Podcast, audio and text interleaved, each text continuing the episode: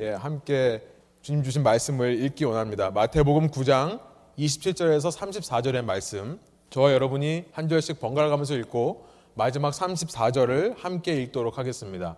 마태복음 9장 27절부터 제가 읽겠습니다.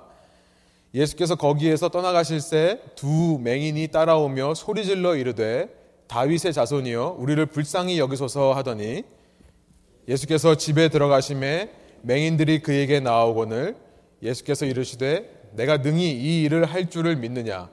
대답하되 주여 그러하오니다 하니. 이에 예수께서 그들의 눈을 만지시며 이르시되 너희 믿음대로 되라 하시니 그 눈들이 밝아진지라. 예수께서 엄히 경고하시되 삼가 아무에게도 알리지 말라 하셨으나 그들이 나가서 예수의 소문을 그 온 땅에 퍼뜨리니라.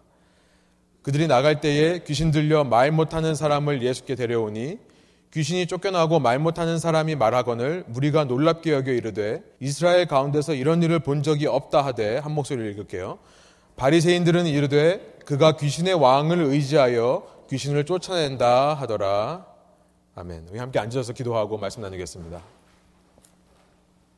살아계신 하나님 예배 가운데 저희와 함께 해 주시고 저희에게 말씀해 주시니 감사합니다. 이 말씀을 살아계신 주님의 친밀한 음성으로 받고 이 시간 주님 앞에 나와 주님과 함께 교제하는 지성소의 예배가 회복되는 시간 될수 있도록 인도하여 주십시오. 성령님께서 저희 마음과 생각을 지켜주셔서 주의 말씀에 집중할 뿐만 아니라 이 말씀의 의미를 잘 깨닫게 해주시고 깨달을 뿐만 아니라 이 말씀대로 삶에 돌아가 실천하며 살 때에 우리와 함께 하시고 세상 끝날까지 우리와 동행하시는 예수님과 함께 한 걸음 한 걸음 힘찬 신앙의 걸음 제자도의 길을 걸어가는 저희들 될 수 있도록 인도하여 주십시오. 감사와 찬양을 주께 올려드리며 예수 그리스도의 이름으로 기도합니다. 아멘. 오늘 우리가 읽은 이 본문에 기록된 예수님의 두 가지 치유 사건은 우리가 지금까지 살펴봤던 마태복음 8장과 9장에 기록된 예수님의 10가지 치유 사건들의 이제 마지막 아홉 번째와 열 번째 치유 사건들입니다. 오늘로서 우리는 지난 8주 동안 8시간에 걸쳐서 살펴봤던 예수님의 치유 사역 시리즈를 이제 마무리하려고 합니다. 먼저 각각 어떤 병을 고치셨는가를 살펴보면요. 본문 27절에서 31절은 예수님께서 두 명의 맹인, 이제는 맹인이라고 하지 않고 시각장애인이라고 합니다. 시각장애인을 예수님께서 고쳐주신 것을 기록하고 있습니다. 당시 중동의 팔레스타인에서 흔하던 병이 이 시각장애였다고 합니다. 중동의 그 뜨거운 태양을 보호할 수 있는 보호막이 없었었죠. 지금처럼 우리가 이 선글라스를 끼고 다니는 것이 아니었습니다. 그런 환경 탓도 있었지만 날파리라든지 파리라든지 이렇게 벌레들에 의해서 이 병균이 많이 옮겨 다녔던 시대였습니다. 특별히 무엇보다도 물이 귀한 그 땅에서 손을 씻는 것이 많이 있지 않았겠죠. 또 위생에 대한 인식과 교육이 많이 이루어지지 않았기 때문에 눈병이 참 많았던 시대라고 합니다. 그로 인해 시각을 잃어버린 사람들이 많은 것이 중동 지역의 특성이었습니다. 시각장애, 예수님께서 말 그대로 보지 못하던 병을 고치신 것이 이 아홉 번째 치유 사역입니다. 그리고 나서 열 번째 치유 사건은 오늘 본문 32절부터 34절에 기록되어 있는데요. 예수님께서 귀신 들리는 사람, 다시 말해, 아니, 바르게 말해서 악한 영에 사로잡혀서 말 못하던 사람을 자유케 하신, 치유하신 사건을 기록하고 있습니다. 본문 32절과 33절에서는 그 사람을 가리켜서 말 못하는 사람, 영어로 보니까 mute라고 표현하고 있는데요. 여기에 사용된 그리스도 단어가요. 코포스라는 단어예요. 여러분 주부에 있습니다. 이 코포스라는 단어는 말 못하는 사람, 벙어리, 뮤트라는 의미도 있었지만 동시에 보여주시면 듣지 못하는 사람, 귀머거리, deaf라는 의미를 가지기도 했습니다. 아니 실은 코포스라고 하면요. 벙어리보다 말 못하는 사람보다 듣지 못하는 귀머거리, deaf를 사람들이 많이 생각하곤 했습니다. 성경에 보면 이 말 못하는 사람을 가리키는 그리스 단어가 이 코포스라는 말 외에도 몇 가지가 더 있습니다. 자세한 것은 원고에 썼습니다.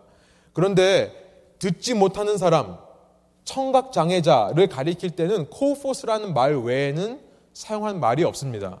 그러니까 사람들이 코포스라고 하면 사실은 말 못하는 사람을 떠올리기 전에 먼저 듣지 못하는 사람을 떠올렸다는 거예요. 그래서 저는 이 단어를 deaf, 귀머거리로 번역하고 싶습니다.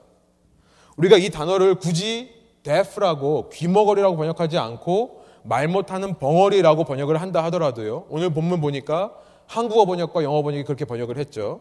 그렇게 벙어리라고 번역한다고 해도 예수님의 이 열 번째 치유 사건은요. 듣는 것과 상당히 관계가 있는 것처럼 보입니다. 왜냐하면요. 여러분 의학적으로 보면 사람이 벙어리가 되는 것은 그의 이 성대, 이 vocal cord, vocal 시스템 자체가 없지 않는 이상 벙어리가 되는 것은 대부분 듣지 못하기 때문에 벙어리가 되는 것이기 때문에 그렇습니다. 선천적으로 귀가 안 들리는 아이, 또 어렸을 때 이 청각을 잃어버린 아이는요, 크면서 말을 못하게 돼요. 성대가 있음에도 불구하고 말을 할 수 있는 시스템이 있음에도 불구하고 귀가 들리지 않으면 말을 못합니다. 선천적으로가 아니라 후천적으로 청각을 잃어버린 사람이라 하더라도 귀가 들리지 않으면 말을 하지 않게 되는 것이죠.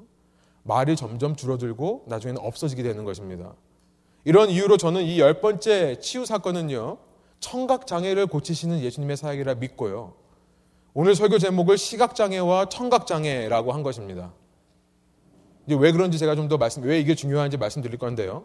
이 두 사건을 통해 예수님께서는 오늘 우리에게 치유하시기 원하시는 우리의 문제를 알려주시기를 원한다 생각하는 거예요.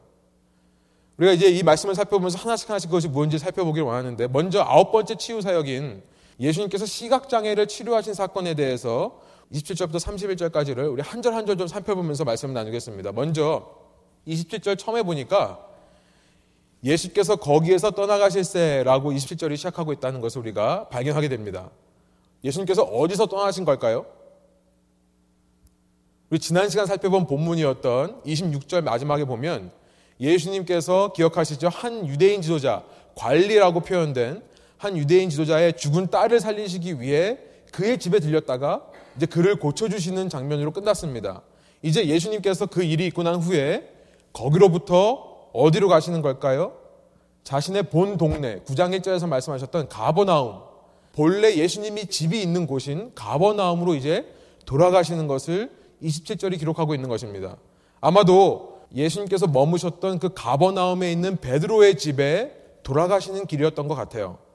그런데 그 돌아오시는 길에 두 명의 시각장애자들이 예수님의 뒤를 따라오면서 계속해서 소리를 지릅니다. 뭐라고 소리를 지릅니까? 27절 후반절, 우리 두 맹인이서부터 한번 함께 읽어볼까요? 두 맹인이 따라오며 소리질러 이르되 다윗의 자손이여 우리를 불쌍히 여기소서 하더니 나를 불쌍히 여기소서라는 말은요 당시나 지금이나 거지들이 병자들이 무엇을 구걸할 때 무슨 도움을 요청할 때 하는 말입니다. 날 좀 불쌍하게 봐주세요. Have mercy on me. 이들은 예수님을 향해 자신을 도와달라고 얘기를 하면서 그 예수님을 다윗의 자손이라는 표현으로 부르고 있어요. 다윗의 자손이란 말은 여러분 주부에 있습니다. 다 아시겠지만 유대인의 메시아 사상을 드러내는 말이죠. 유대인들은 하나님께서 다윗에게 주신 그 언약, 그 약속의 말씀을 토대로 해서 언젠가 다윗의 왕의 그 다윗 왕의 씨가 이 땅에 다시 와서 지금 무너져 있는 이 이스라엘 왕국, 이제는 황폐해져 버린 이 이스라엘 왕국을 다시 세워 줄 것을 기대했습니다. 하나님께서 다윗 왕에게 주셨던 언약이 사무엘하 7장에 기록되어 있어요. 읽지 않을 테니까 여러분이 한번 눈으로 보시기 바랍니다. 하나님께서 너의 씨 중에 한 사람을 세울 것인데 그로 말미암아 내가 너의 나라를 영원하게 할 것이다. 말씀해 주신 거예요. 언젠가 그렇게 영원한 왕국을 세울 다윗의 후손 그 사람을 가리켜서 기름 부음 받은 자라는 뜻의 메시아라는 히브리 말로 그 사람을 불렀습니다. 이것이 메시아 사상이에요. 그런데 그 메시아는 정치적인 메시아, 군사적인 메시아입니다. 이 땅에 와서 이스라엘 나라를 회복하는데 사람들과의 전쟁에서 이겨서 승리해서 이방족 소수를 굴복시키고 이스라엘 왕국을 다시 회복하는 정치적, 군사적 메시아를 말했던 거예요. 예수님은 그들의 기대와 같은 정치적인, 군사적인 메시아가 아니었습니다. 물론 예수님은 다윗의 후손으로 이 땅에 오신 메시아가 맞습니다. 우리가 마태복음 1장 1절, 마태복음의 처음 시작해서 우리가 이미 그걸 살펴봤었어요. 1장 1절이 어떻게 시작했었죠? 아브라함과 다윗의 자손 예수 그리스도의 계보라. 예수 그리스도의 족보다라고 하면서 1장에 족보들이 쫙 나왔었어요. 예수님은 다윗의 후손으로 오신 메시아가 맞다는 것을 마태가 증명하는 것입니다. 그런데 그 마태복음 1장 끝에 가서 후반부에 가서 단순히 예수님을 가리켜서 아브라함의 자손, 다윗의 자손으로만 표현한 것이 아니었죠. 마태복음 1장 23절에 보면 그 예수님을 가리켜서 뭐라고 말씀하십니까? 우리 한번 마태복음 1장 23절 한번 읽어볼까요? 보라, 처녀가 잉태하여 아들을 낳을 것이요. 그의 이름은 임마누엘이라 하리라 하셨으니 이를 번역한즉 하나님이 우리와 함께 계시다 함이라. 예수님은 Son of David, 다윗의 자손이었던 것만이 아니라 Son of God, 하나님의 아들이었던 것입니다. 그들이 그토록 기다리던 메시아는요, 놀랍게도 그 메시아 언약을 처음 다윗에게 주셨던 하나님 자신이라는 거예요. 어떤 사람이 와서 대신 하나님의 왕권을 받아서 대신 통치해 주는 게 아니라 그 언약을 주신 하나님 자체가 메시아로 이 땅에 오신다는 사실이 놀라운 것입니다. 그 하나님께서 직접 이 땅에 오셔서요. 직접 사람들을 모아서 이제 직접 자신의 왕국을 세우시는 거죠. 이 땅에 하나님의 나라를 임하게 하시는 것입니다. 우리와 함께 계신 하나님, 임마누엘, God with us. 이분이 예수 그리스도라는 것을 우리가 이미 1장을 통해 살펴봤습니다. 여러분 그래서 성경에 나와 있는 이 사복음서에서요. 이 다윗의 후손이라는 표현은 한 번도 예수님께서 당신 자신을 가리켜 사용하시는 말씀으로 사용하신 적이 없습니다. 예수님은 한 번도 당신을 가리켜서 당신 자신을 가리켜서 나는 다윗의 자손이다라고 말씀하신 적이 없어요. 예수님은 다윗의 son of David이 아니라 son of God이시기 때문에 그렇습니다. 임마누엘의 하나님이시기 때문에 그렇습니다. 혹은 예수님뿐만 아니라 예수님의 제자들도 예수님을 부를 때 이 표현을 사용한 적이 없습니다. 어떤 사람들이 이 표현을 사용했냐면 무리들이에요. 당시 예수님을 멀리서만 보고 알았던 무리들. 예수님이 진실로 어떤 분인지는 모른 채 그냥 내가 생각하는 메시아겠거니, 내가 기대하는 군사적인 정치적인 메시아겠거니라고 생각했던 유대인들이 예수님을 가리켜서 부를 때 특별히 내가 원하는 어떤 일을 이루어 주십시오. 나를 낫게 해 주십시오. 나를 치유해 주십시오라고 부탁할 때 예수님을 가리켜서 표현했던 것이 다윗의 후손이라는 표현이에요. 여러분 그러니까 우리는 이 본문에서요. 이 두 명의 시각장애인들 역시 우리가 지난 시간 살펴봤던 일곱 번째, 여덟 번째 치유사역, 한 유대인의 관리와 열두 해 동안 혈루증을 앓았던 여인, 이 둘과 같이요. 이 시각장애인들도 지금 예수님 앞에 나오면서 바른 의도와 올바른 이해를 가지고 예수님께 나오는 것이 아니라는 사실을 알게 되는 거죠. 기억하시죠? 유대인의 관리가 그 유대인 지도자가요. 자기 딸이 죽었을 때 가장 먼저 예수님을 찾았었겠습니까? 아니죠. 평소 자기가 핍박하고 자기가 비난하던 예수님을 아마 찾고 싶지 않았을 거예요. 그러나 세상의 모든 소망이 다 끊어지고 나서야 예수님께 찾아온 것입니다. 예수님 외에는 다른 방법이 없으니까요. 가서 만져달라고 하는 거예요. 유대인 지도자가 그 부정한 죽은 시체를 만져달라고 간청을 하는 거죠. 여러분, 한 남자가 한 여자한테 멋있게 프로포즈를 했는데요. 알고 보니까 이 남자가 나 전에 세 명의 여자한테 똑같은 프로포즈를 하고 세 명 다, 아, 난 싫어요. 난 당신하고 결혼 안 해요. 이러니까 나한테 와서 프로포즈를 한 거라면 여러분 그 프로포즈가 그랬다는 사실을 알고 그 프로포즈에 감격할 수 있는 여인이 몇 명이나 있겠습니까? 그렇죠. 예수님께서 얼마든지 그 관리를 향해 저 같으면 그랬을 것 같아요. 이런 말씀을 하실 수 있었어요. 너, 너, 너 나한테 신성 모독한다며. 너 나한테 세리와 죄인들과 함께 먹는다고 비판하지 않았냐? 그럴 때는 언제고 이제는 세상 소망 다 끊어지니까 나라도 믿어보려고 내 능력이라도 한번 의지해 보려고 나한테 왔냐? 아, 돌아가. 난 너 치유하고 싶지 않아. 저 같으면 그랬을 거예요. 그런데 여러분, 우리가 지난 시간 살펴봤지만 예수님은 어떤 반응을 보이셨습니까? 한마디 말씀을 안 하세요. 바로 일어나 그의 집으로 갔다라고 기록하고 있습니다. 12해 동안 혈루증을 앓았던 여인은 또 어떻습니까? 말씀드린 대로 이 여인은 예수님께 나오면서 미신적인 생각을 갖고 나왔어요. 혈루증을 앓았던 여인이라면 내가 예수님을 만지면 나의 부정함이 예수님께 옮겨질 거라는 사실을 알았을까요? 몰랐을까요? 알았겠죠. 그러나 예수님 몰래 예수님이 가시고 계시는데 그 뒤를 따라가다가 많은 사람들이 있는 틈을 타서 손을 내밀어서 예수님 몰래 그 겉옷만 잡으면 내가 나을 거라고 생각을 했던 거죠. 미신적이고 이기적인 마음으로 예수님께 나온 겁니다. 저 같으면 제가 예수님이라면 이런 말을 했을 것 같아요. 아 지금 뭐 하는 짓이야? 예. 아 내가 오늘 얼마나 많은 사역을 해야 되는데 네가 나를 만지면 너의 부정함이 나한테 옮겨오면 나는 더 이상 만지지 못하지 않냐? 너 하나 살겠다고 지금 도대체 몇 명이나 많은 사람들이 오늘 치료를 못 받는 줄 너 아느냐? 저 같으면 그랬을 것 같아요. 그러나 우리가 지난 시간 살펴본 대로 예수님은 뒤돌아와서 뭐라고 말씀하십니까? 여자여 라고 하지도 않고요. 따라 그러세요. 따라. 그 다음 말이 뭐예요? 안심하라. 안심해라. 여러분, 사람들은 때로 예수님께 나와볼 때 잘못된 기대와 허황된 의도를 가지고 나올 때가 있습니다. 그렇죠. 우리도 어떻게 예수님을 처음 믿게 된다 생각해 보면 사실은 처음부터 온전한 믿음을 가지고 예수님을 믿기 시작한 것이 아니에요. 허황된 의도와 잘못된 기대를 가지고 나오는 경우가 참 많이 있습니다. 그러나 우리가 믿는 예수님은 어떤 분이십니까? 그런 우리의 약함과 부족함과 우리의 그런 악함을 책망하시는 분이 아니라는 것을 이번 시간에도 다시 한번 좀 강조하고 싶어요. 너무나 이것이 중요하기 때문에 그렇습니다. 오히려 예수님은 우리를 비판하거나 정죄하지 않으시고요. 우리 속에 정말 겨자씨만한 믿음, 머스탈 시드와 같은 지름이 1mm도 안 되는 그 작은 믿음만 있으면 그 믿음을 근거로 우리를 치료해 주시기 원하시는 사랑과 은혜의 하나님이시라는 거예요. 그런 잘못된 기대를 가지고라도 예수님 앞에 나오기만 하는 것을 원하신다는 것입니다.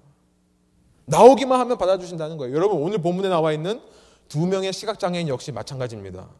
이들은 하나님의 아들인지를 못 알아봤어요. 단지 메시아라고 부르면서 나의 그 기대와 나의 의도를 표현했던 것입니다.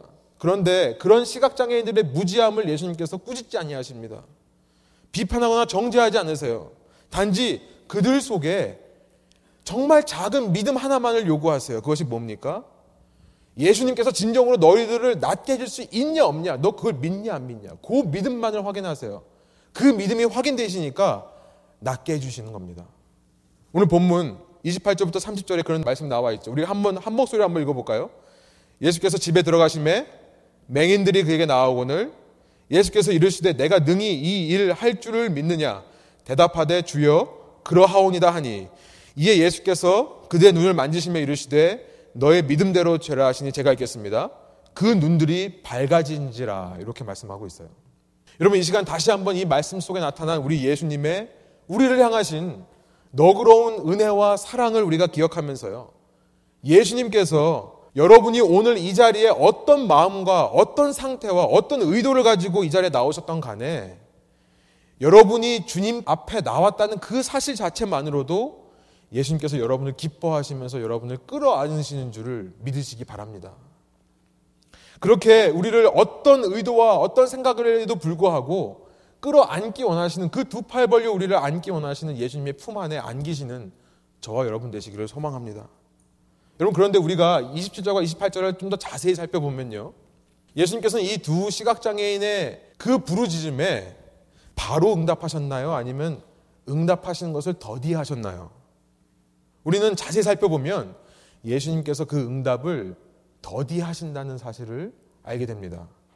그렇죠. 예수님께서 딸이 죽었던 그 유대인의 관리의 집을 떠나셔서 이제 가버나움에 있는 예수님의 집까지 가는 동안에 이 두 시각장애인들은 오늘 본문을 보니까 27절 보니까 계속해서 소리를 질렀다. 현재형으로 되어 있는데요. 현재형의 의미는 현재 진행형의 의미입니다. 계속해서 소리를 지르는 거예요. 예수님을 따라다니면서 소리를 지르고 있는 상황인데 그런데도 불구하고 예수님은 그 소리를 들으시면서 계속 가시는 거죠. 자세히 생각해 보면 참 희한해요. 아니 예수님께서 혈루증 걸렸던 여인처럼 바로 뒤돌아서 고쳐주시면 안 되나? 그런 질문이 떠오르는 거죠. 예수님은 결국 당신의 집에 들어가 버리십니다. 그런데 28절에 보니까 그 집 속으로 이 시각장애인들이 따라 들어와요. 그렇죠. 그리고 나서 예수님께서 작은 믿음을 확인하시고 나서 고쳐주시는 거예요. 아니, 사랑과 은혜의 하나님이시라면서 왜 바로 바로 응답을 안 해주시냐는 겁니다. 때로 우리도 신앙생활 하면서 이런 느낌 받을 때가 참 많이 있습니다. 그렇지 않습니까? 우리 청년들은 앞으로 이걸 더 많이 느끼실 거예요. 아, 웃으면 안 되는데. 예. 예. 아니, 저만 쌤통이 아닌 것 같아서. 예. 우리도 이런 것을 경험할 때가 참 많죠. 예수님은 요한복음 14장 14절에요. 나의 이름으로 무엇인지 구하든지 내가 시행하리라 말씀하셨어요. 예수님은 요한복음 16장 24절에 예수님의 이름으로 구하면 너희가 받을 것이고 기쁨이 너희 안에 충만하니라 말씀하셨습니다. 여러분 그런데 아무리 예수님께 구해도 받지를 못하고 찾아도 찾아지지가 않고 두드려도 열리지가 않는다는 거예요. 기도하면 바로 나았으면 좋겠는데 기도하면 바로 이 문제가 해결되었으면 좋겠는데 아니 예수님을 따라가면서 늘 예수님의 얼굴을 보고 가는 게 아니라 예수님의 뒷모습을 보고 가는 것처럼 느낄 때가 있다는 거죠.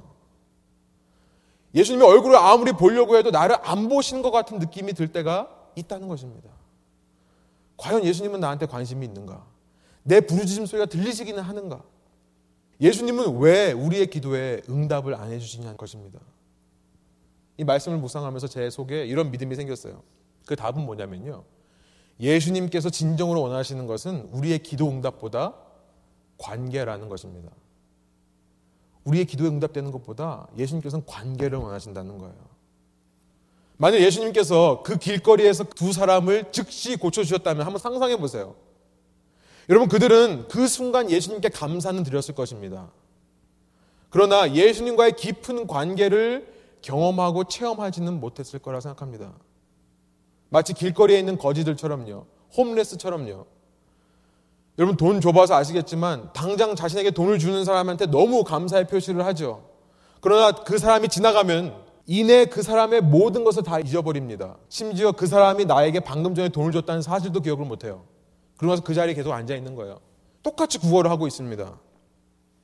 마치 그런 홈레스나 거지들처럼요. 이 두 시각장애인은 만일 예수님께서 그 순간 다 낫게 해주셨다면 이들은 장애인이라는 그 이름을 벗고 이제 자유인이 되어서 자유롭게 이제는 예수님과는 전혀 상관없는 자기 자신만을 생각하는 삶을 살았을지도 모른다는 거예요. 여러분 이것은 오히려 축복이 아니라 저주가 될 수 있는 것입니다. 하나님을 모르는 사람이 하나님과 예수님과 관계가 없는 사람이 이 땅을 살면서 성공해서 돈을 많이 벌고 게다가 외모까지도 훌륭하고 게다가 건강까지도 가지고 있다면 여러분 그것이 복이 아니라 그에게 저주가 되는 것을 종종 보곤 합니다. 제가 하와이 살면서 그런 분들 좀 본 적이 있어요. 멋진 스포츠카를 타고 다니거든요. 두 명만 타는 뭐 F로 시작하는 스포츠카. 정말 멋있는 스포츠카를 타고 다니시는데요. 꼭 그 language school, 어학 학교 같은 language school 주위를 이렇게 계속 도시는 분들이 있으세요. 그런 할아버지가 있습니다. 신호등에 서 있는 젊은 동양계 여성들을 볼 때마다 그 으리으리한 스포츠카를 세우시고는 야 내가 집에 데려다 줄게 타라. 저희 학원 제가 학원 다닐 때도 처음 미국 와서 학원 다녔는데요. 그 주변에도 항상 몇 분이 계셨어요. 여러분 그런 사람들을 볼 때 저 어린 제 마음에요. 야 돈 있으니까 좋네. 라는 생각을 했습니다. 조금 신앙을 안 후에는 아 어떻게 저러고 살 수 있냐. 어떻게 저런 인생을 살 수 있냐. 참 한심하다. 라는 생각을 했습니다. 그러나 여러분 진정한 제자라면 우리가 진정으로 예수님을 따르는 제자라면요. 그를 향해 안타까운 마음으로 이런 기도를 할 수 있어야 되지 않나 싶어요. 어떻게 저런 사람이 아직도 예수님을 만나지 못하고 있는가? 아, 예수님, 저분을 꼭 만나 주십시오. 필요하다면 그가 가진 것을 빼앗아서라도 제가 그렇게 기도한 적이 있어요. 그분들을 보면서요. 저분들이 가지고 있는 것을 빼앗아서라도 예수님 만나 주십시오. 저렇게 잘 나가면 안 됩니다. 제가 그렇게 기도하는 것은 샘나서 그러는 것이 아니죠. 그렇게 해서라도 인생에서 가장 중요한 예수님을 만나는 일을 체험하기를 원하는 것입니다. 여러분 청년들도 마찬가지라고 생각합니다. 여러분의 인생에 무엇을 위해 그렇게 열심히 달려가고 있는지를 여러분이 바르게 아셔야 돼요. 이제 입학 시즌인데요. 다시 공부가 시작되는데요. 도대체 무슨 목표로 내가 공부를 하는가? 무슨 목표로 내가 이 졸업을 하려고 하는가? 졸업해서 취직을 하고 사회에 나가서 성공하려고 하는가? 적응하려고 하는가? 그것이 예수님과의 관계와 무슨 상관이 있는가를 늘 질문해야 된다는 것입니다. 여러분 예수님은요 세상 그 무엇보다 그것이 아무리 우리 눈에 보기 좋은 보기 좋은 성공이라 할지라도 좋은 직업을 얻고 부와 권력, 명예를 얻는 일이라 할지라도요 세상 그 무엇보다 우리가 예수님과 친밀한 관계를 이루시기를 원하시는 줄 믿습니다. 실은요, 우리가 무슨 직업을 갖고 무슨 일을 하느냐가 중요한 게 아니에요. 그 직업과 그 일을 통해 내가 예수님과 어떤 친밀한 관계를 누리는가가 이 땅을 살면서 우리가 붙들어야 될 가장 중요한 진리라는 것입니다. 이 시각장애인들의 믿음은 아직 완전하지 않습니다. 만일 이 상태에서 예수님께서 당당 치료해 주시면요. 이들은 남은 그들의 평생 동안 예수님을 단지 뭐로만 이해하고 살까요? 다윗의 자손으로만 이해하고 사는 거예요. 지금 치료해 주시면요. 아, 내가 생각하는 메시아, 나의 요구로 이루어 주신 하나님, 이 생각으로 평생 사는 것입니다. 그런 유치하고 자기 중심적인 신앙에서 벗어나올 길이 없는 거예요. 예수님은 그들을 자신의 집까지 들어오게 하세요. 일부러요.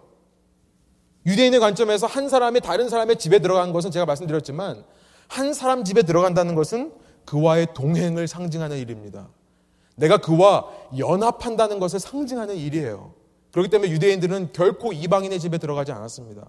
지금 예수님께서 굳이 이 두 사람을 당신의 집에 들어오게 하심으로써 예수님과의 친밀한 관계까지 초청하시는 거라 생각합니다. 여러분 그렇기 때문에 이들의 고백이요. 27절에서 다윗의 자손이여라고 했던 고백이 28절에서 어떻게 바뀌는지 보세요. 우리 한번 28절 한번 함께 읽어볼까요? 예수께서 집에 들어가심에 맹인들이 그에게 나오거늘 예수께서 이르시되 내가 능히 이 일 할 줄을 믿느냐 대답하되 주여 그러하오니다 하니 주여라고 고백하고 있죠. 주여라는 말은 유대인의 관점에서 하나님을 가리킬 때 사용하는 말이에요. 하나님의 이름을 부르지 못하니까 아도나이라는 말을 썼고 큐리어스라는 말로 번역했습니다. 주여라고 하는 것은 이제 하나님인 것을 알아보는 거예요. 여러분, 예수님께서 응답이 더디다고 해서 하나님이 안 계신 게 아니에요. 하나님께서 대답을 더디 하신다고 해서 응답을 더디 하신다고 해서 하나님이 나에게 관심이 없으신 것이 아닙니다. 기도 응답이 다 되면 여러분 생각해 보세요. 우리 기도가 모두 다 응답된다면 여러분 그런 사람에게 하나님이 필요할까요? 필요하지 않죠. 우리에게 그나마 응답되어야 될 기도가 남아 있기 때문에 우리가 아직도 하나님 앞에 나오는 것이 아닙니까? 물론 신앙이 성숙한 사람은 기도를 할 때 뭔가를 바라고 하는 것이 아닙니다. 우리가 얼마든지 얘기할 수 있어요. 그러나 사실 미성숙한 우리에게 있어서 응답되지 않는 기도는 때로 저주처럼 보일 때가 있지만요. 우리가 오늘 본문 통해 살펴보는 것은 생각해 볼 수 있는 것은 뭐냐면 그렇게 응답받지 않는 기도가 오히려 우리로 하여금 예수님과 친밀한 관계를 이루게 하는 복일 수 있다는 거예요. 여러분 우리 커넥션 그룹 리더분들을 통해 제가 매주 기도 제목을 제가 받습니다. 제가 그 종이를 들고요. 여러분의 이름을 불러가면서 제가 생각하기에는 제가 이런 말씀 드려도 될 것 같아요. 제가 아마 우리 교회에서 가장 기복적으로 기도하는 사람일 것 같아요. 이거 붙잡고요. 여러분보다 더 기복적으로 기도합니다. 여러분 뭐 혹시 뭐 하나님의 뜻이거든 이루어 주십시오 이렇게 기도하신다면 저는 붙잡고 기도해요. 이렇게 해달라고 해달라고 기도합니다. 주십시오, 주십시오, 달라고 달라고 기도를 해요. 여러분 그러나 한 가지를 말씀드리고 싶어요. 오늘 본문 속에 나와 있는 시각 장애인들처럼요. 여러분 만일 우리가 몇 번 소리 질러서 원하는 것을 얻어낸다면 몇 번 소리 질렀다고 한 예수님께서 그걸 주신다면 우리는 예수님 의지하지 않아요. 우리는 예수님 의지하지 않습니다. 그때는 감사하지만 그 자리를 떠나면요. 내 마음대로 살아요.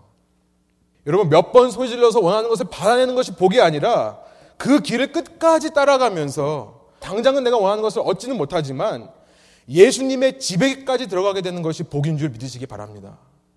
그 친밀한 관계 속으로 들어갈 수 있다는 것이 복인 줄 믿으시기 바라요. 이런 본문 속에서 더 생각해 볼 것이 있지만요. 후에 기가 되면 살펴보기로 하고요. 이제 이 본문 속에서 예수님께서 이 두 사건을 통해 오늘 우리에게 치유하시고자 하는 것이 무엇인지를 살펴보고 말씀을 마치려고 합니다. 결론부터 말씀드리면 예수님은 바로 오늘날 우리 속에 자리 잡고 있는 동일한 시각장애의 문제와 청각장애의 문제를 해결하시기 원하신다는 거예요. 여러분, 우리 속에 도요, 동일한 시각장애와 청각장애의 문제가 있는데 그것을 다른 말로 뭐라고 하냐면 우상숭배라고 합니다. 우상숭배. 구약 성경을 읽어보신 분들 알겠지만 구약에서 하나님의 백성의 우상숭배를 표현하는 표현이 뭐냐면 그들에게 있는 시각장애와 청각장애입니다.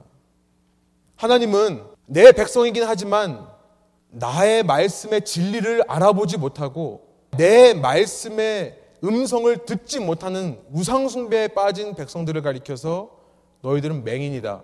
너희들은 귀머거리다라고 수없이 말씀하셨습니다. 특별히 이사야 선지자를 부르시면서 하나님께서는 이런 말씀을 하셨어요. 너가 가서 내 말을 전하면 그들이 보아도 보지 못하고 들어도 듣지 못하게 될 것이다.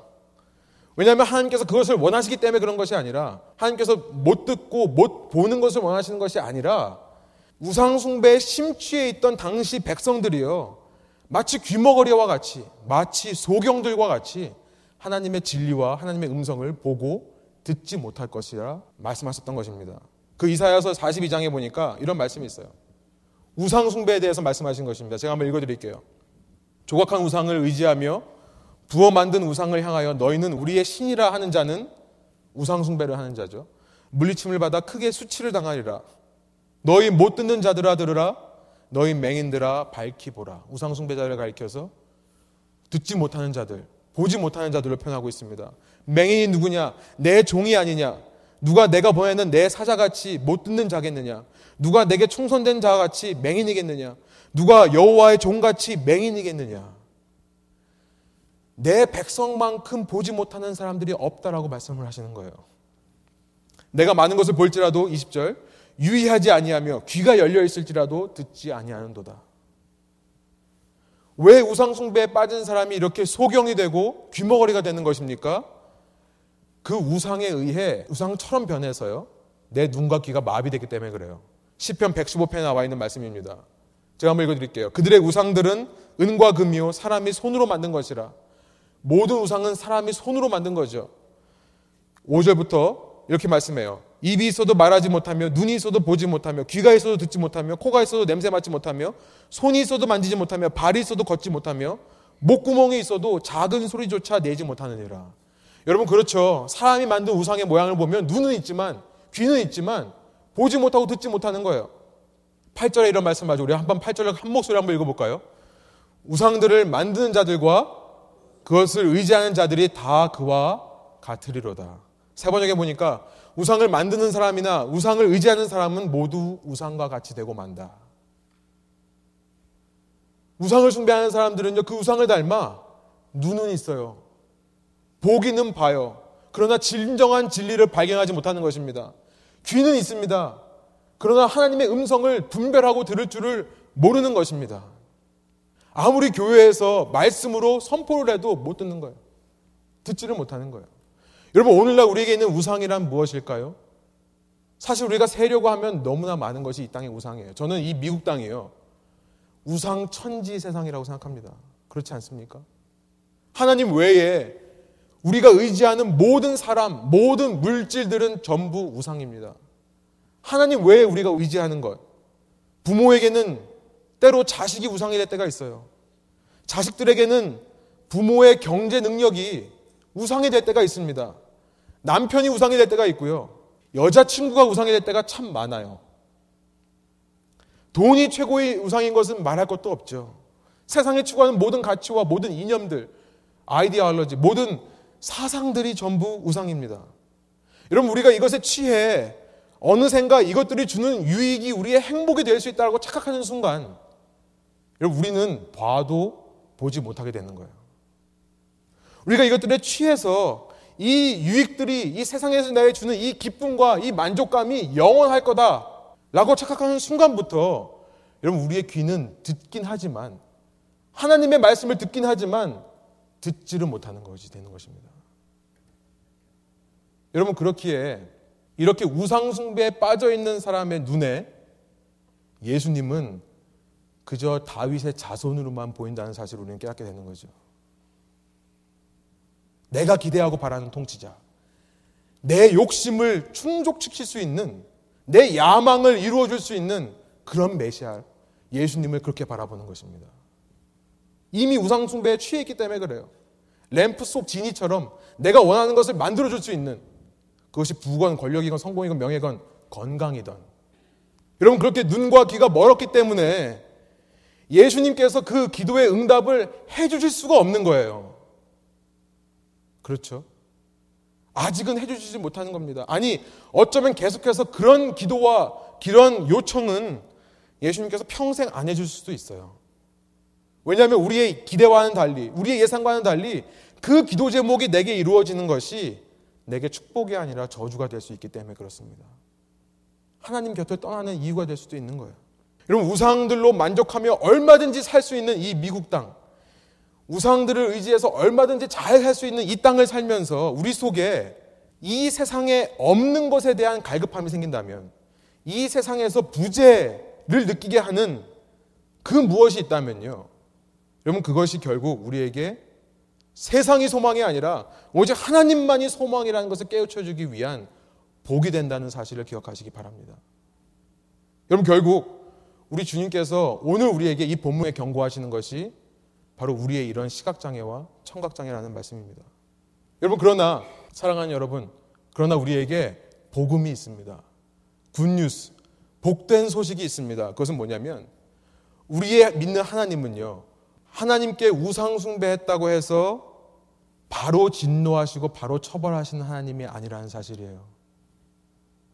그래도 하나님께서는 참고 기다리십니다. 이제라도 돌이켜서 하나님 앞에 나와 하나님만을 내가 사랑합니다. 제가 어리석었습니다. 깨닫기를 원하시는 하나님이시라는 거예요. 이제 내 삶에서 작은 것 하나라도 우상 하나하나씩 한꺼번에 다 없애는 거 기대하지도 않으십니다. 하나씩 하나씩 내 우상들을 없애가며 하나님만이 내 소망이라고 말하는 것을 기뻐하시는 하나님이시라는 사실이에요. 여러분, 우리가 구약의 역사를 오해하면 안 됩니다. 구약의 역사를 보면요. 하나님께서 우상 숭배자들을 그 즉시 처벌하신 것이 아님을 우리가 알 수 있죠. 하나님께서 참고 또 참으시는 거예요. 기다리시고 또 기다리시는 거예요. 기대하시고 실망하셨는데도 또 기대를 하십니다. 저 같으면 그렇게 못해요. 여러분, 구약의 천년이라는 이스라엘 왕국 동안, 왕국 그 기간 동안요. 아니, 수천 년의 인류의 역사 동안 하나님은 반복해서 참으시고, 기다리시고, 기대하시고, 또 참으시고, 기다리시고, 기대하시고, 이것을 반복해 하시는 하나님이시라는 거예요. 마태복음 23장 37절에 여러분 슬라이드가 준비되는지 모르겠는데요. 아마 빠진 것 같아요. 예, 제가 한번 읽어드릴게요. 마태복음 23장 37절에 이런 말씀이 있습니다. 예수님께서 당시 하나님의 백성이라고 했던 예루살렘을 가리켜서 하신 말씀이에요. 예루살렘아, 예루살렘아, 선지자들을 죽이고 내게 파송된 자들을 돌로 치는 자여. 암탉이 그 새끼를 날개 아래 모음같이 내가 내 자녀를 모려한 일이 몇 번이더냐. 그러나 너희가 원하지 아니하였도다. 우리가 믿는 하나님, 우리가 믿는 예수님은요. 마치 새가 자신의 새끼를 그럼에도 불구하고 날개 아래 모으려고 하는 것과 같이 우리가 매일매일 살아가면 우상숭배의 유혹에 빠지고 넘어지지만 그럼에도 불구하고 우리를 모으시기를 원하는 사랑과 은혜의 하나님이시라는 것입니다.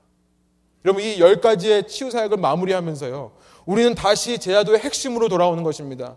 그 핵심은 뭐냐면 바로 이 예수 그리스도예요. 이런 예수님의 마음을 아는 것. 나를 그럼에도 불구하고 기다리시고 받아주시기 원하시는 예수님의 마음을 아는 것. 여러분 그 마음을 알 때 이제라도 우리가 가던 길을 돌이켜 주님 앞에 갈 수 있을 줄로 믿습니다. 제야도의 핵심인 예수님과 집까지 가는 것, 친밀한 연합의 관계까지 들어가는 것, 그것을 오늘 본문을 통해 말씀하고 있는 것입니다. 오늘도 우리를 정죄하지 않으시고 사랑의 날개를 펴서 우리를 감싸 주시기 원하시는 그 예수님의 품에 안기시지 않겠습니까? 세상에서는요, 늦었다고 생각할 때가 정말 늦었다라는 요즘 유행어가 있더라고요.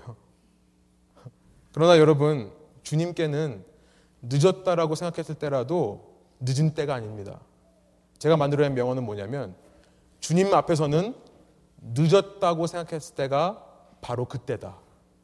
그때가 바로 구원의 때라는 거예요.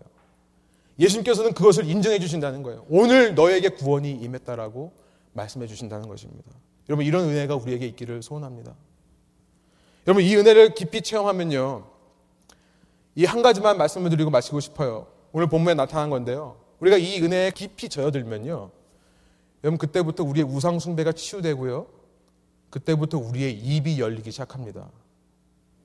오늘 본문이 그걸 말씀하고 있어요. 예수님께서는 시각장애들한테 엄히 경고하셔서 말씀하지 말라고 했어요. 물론 그 말씀하지 말라는 것은 아직 주님의 때가 이르지 않기 때문에 말씀하신 겁니다. 그러나 우리가 발견한 재밌는 사실은 뭐냐면 시각장애인들이 그 말씀을 듣고도 온 동네 가서 말할 수밖에 없는 거죠. 그 은혜를 체험하고 나니까요. 예수님께서 몰라서 그러셨을까요? 아니요. 지금 본문은 그 말씀을 하는 게 아니라 참 제자도는 내가 예수님과의 참 친밀한 연합의 관계를 회복한다면 그것은 모든 사람에게 드러날 수밖에 없음을 말씀하고 있는 것입니다. 빛을 촛불을 들어서요. 우리 지난밤에 정전이 됐었는데 빛을 촛불을 켜서 등장 아래에 바구니 속에 집어넣는 일이 없어요. 비춰서 알게 된다는 것입니다. 여러분 그래서 청각 장애인을 고치시고 나서 오늘 본문이 굳이 그가 듣기 시작했다라고 표현하지 않고요. 뭐라고 표현해요? 이 청각 장애인이 낫고 나서 말하기 시작했다라고 표현한다고 저는 믿습니다. 듣게 되는 것보다 그 치유의 결과로 이 사람이 이제 말하기 시작했다는 거예요. 뭘 말했겠습니까? 예수님의 은혜에 대해 말하지 않겠습니까? 여러분 우상숭배에 사로잡힌 백성들이 그 우상숭배에서 풀려날 때 나타나는 증상이 하나 있어요. 뭐냐면 입을 열어 찬양하기 시작해요. 우리가 그것을 위해 이 자리에 모이는 것입니다. 비록 삶에서 내가 원하던 것들이 무너져 내리고 세상 소망이 끊겨 나가지만 이 자리에 나와 우상숭배가 치유되면요. 하나님께 찬양이 터져 나오는 거예요. 여러분 이것이 얼마나 아름다운 광경입니까? 주님의 백성들이 그럼에도 불구하고 하나님께 찬양하는 거예요. 여러분 이 아름다운 광경을 이루기 위해 예수님께서는 자신의 목숨을 거신 거예요. 여러분 우리도 그렇게 주님을 찬양하는 자들 되기 원합니다. 주님의 위대하심과 선하심과 그 높으심을 전능하심을 우리가 이제라도 깨닫고요. 우리 먼저 깨달았고 깊이 깨닫고요. 그 내가 체험한 사랑과 은혜를 온 열방에 전하기를 소원합니다. 여러분 저는 이 일이 우리 교회를 통해 계속해서 일어날 것을 저는 믿습니다. 저는 믿어요. 우리를 통해 여러분 한 사람 한 사람의 삶을 통해 주님께서 반드시 이 일을 이루실 것입니다. 함께 기도할게요. 우리 이 시간 말씀을 생각하며 우리 듣는 말씀을 생각하며 그렇습니다 주님 어쩌면 우리 속에 있는 이 보지 못하고 듣지 못하는 이 우상숭배적인 성향이 어쩌면 오늘도 주님 앞에 나온다면서 주님을 내가 원하는 내가 바라고 소망하는 그런 메시아로 바라보게 하는지도 모르겠습니다. 그래서 때로 예수님 때문에 실망하고 상처받았다는 생각이 들, 들게 할지도 모르겠습니다. 그러나 주님, 이 시간 말씀을 통해 다시 한번 그것은 나의 우상적인 성향임을 그럼에도 불구하고 주님은 주님 발 앞에 내가 나오기를 원하지만 그러나 내가 그 주님 발 앞에서 다윗의 자손이여 했던 고백이 주여라는 고백으로 바뀌어야 됨을 말씀해 주시니 감사합니다. 주님께서 어쩌면 나의 저희의 모든 기도 제목에 응답하시지 않는 이유는 그 속에 우리가 우상들을 구하고 있기 때문이기도 하다는 사실을 이 시간 말씀해 주시니 감사합니다. 주님께서는 그 기도가 응답되는 것보다 우리와의 친밀한 관계를 원하시는 줄 믿습니다. 그래서 이 시간 다시 한번 우리 가던 길을 다시 한번 멈춰서서 생각하기 원합니다. 내가 과연 맞는 길을 가고 있는가? 이 시간 내 마음을 돌이켜서 예수님을 따르지 않고 내가 원하는 예수님을 따르는 경향이 있었다면 이 시간 회개하고 주님을 따라가는 자를 될수 있도록 인도하여 주시고 그럼에도 불구하고 나를 두 팔 벌려 안기 원하시는 예수님의 그 깊은 사랑과 은혜를 체험하여 내 입이 열리는 시간 될 수 있도록 인도하여 주십시오. 우리 그런 마음과 생각을 가지고 함께 기도하며 주 앞에 나가겠습니다. 함께 기도하시겠습니다.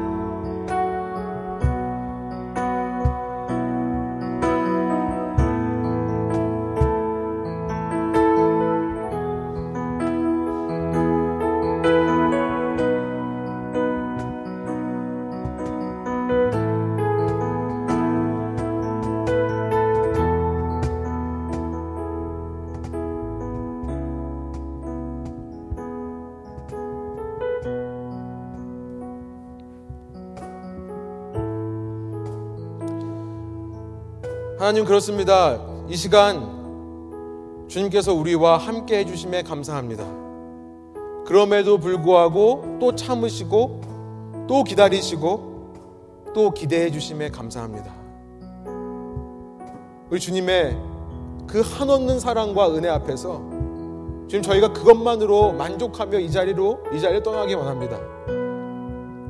주님 세상 어느 것보다 그 누구보다 주님이 저의 소망 되십니다. 주님만이 나의 사랑 되십니다. 고백하며 저의 삶의 자리로 돌아갈 때 주님 그 어둠의 자리가 가망 없었던 자리가 생명의 자리로 주님께서 함께 하시는 성전으로 변화되는 놀라운 역사와 은혜가 있을 수 있도록 인도하여 주십시오. 그리 아니하실지라도 나를 두 팔 벌려 안으시는 그 주님의 사랑에 감사드리며 주님 이 교회를 통해 우리의 삶을 통해 주님께서 이루실 놀라운 일들을 기대하며 이 모든 말씀 감사함으로 예수 그리스도의 이름으로 기도합니다. 아멘.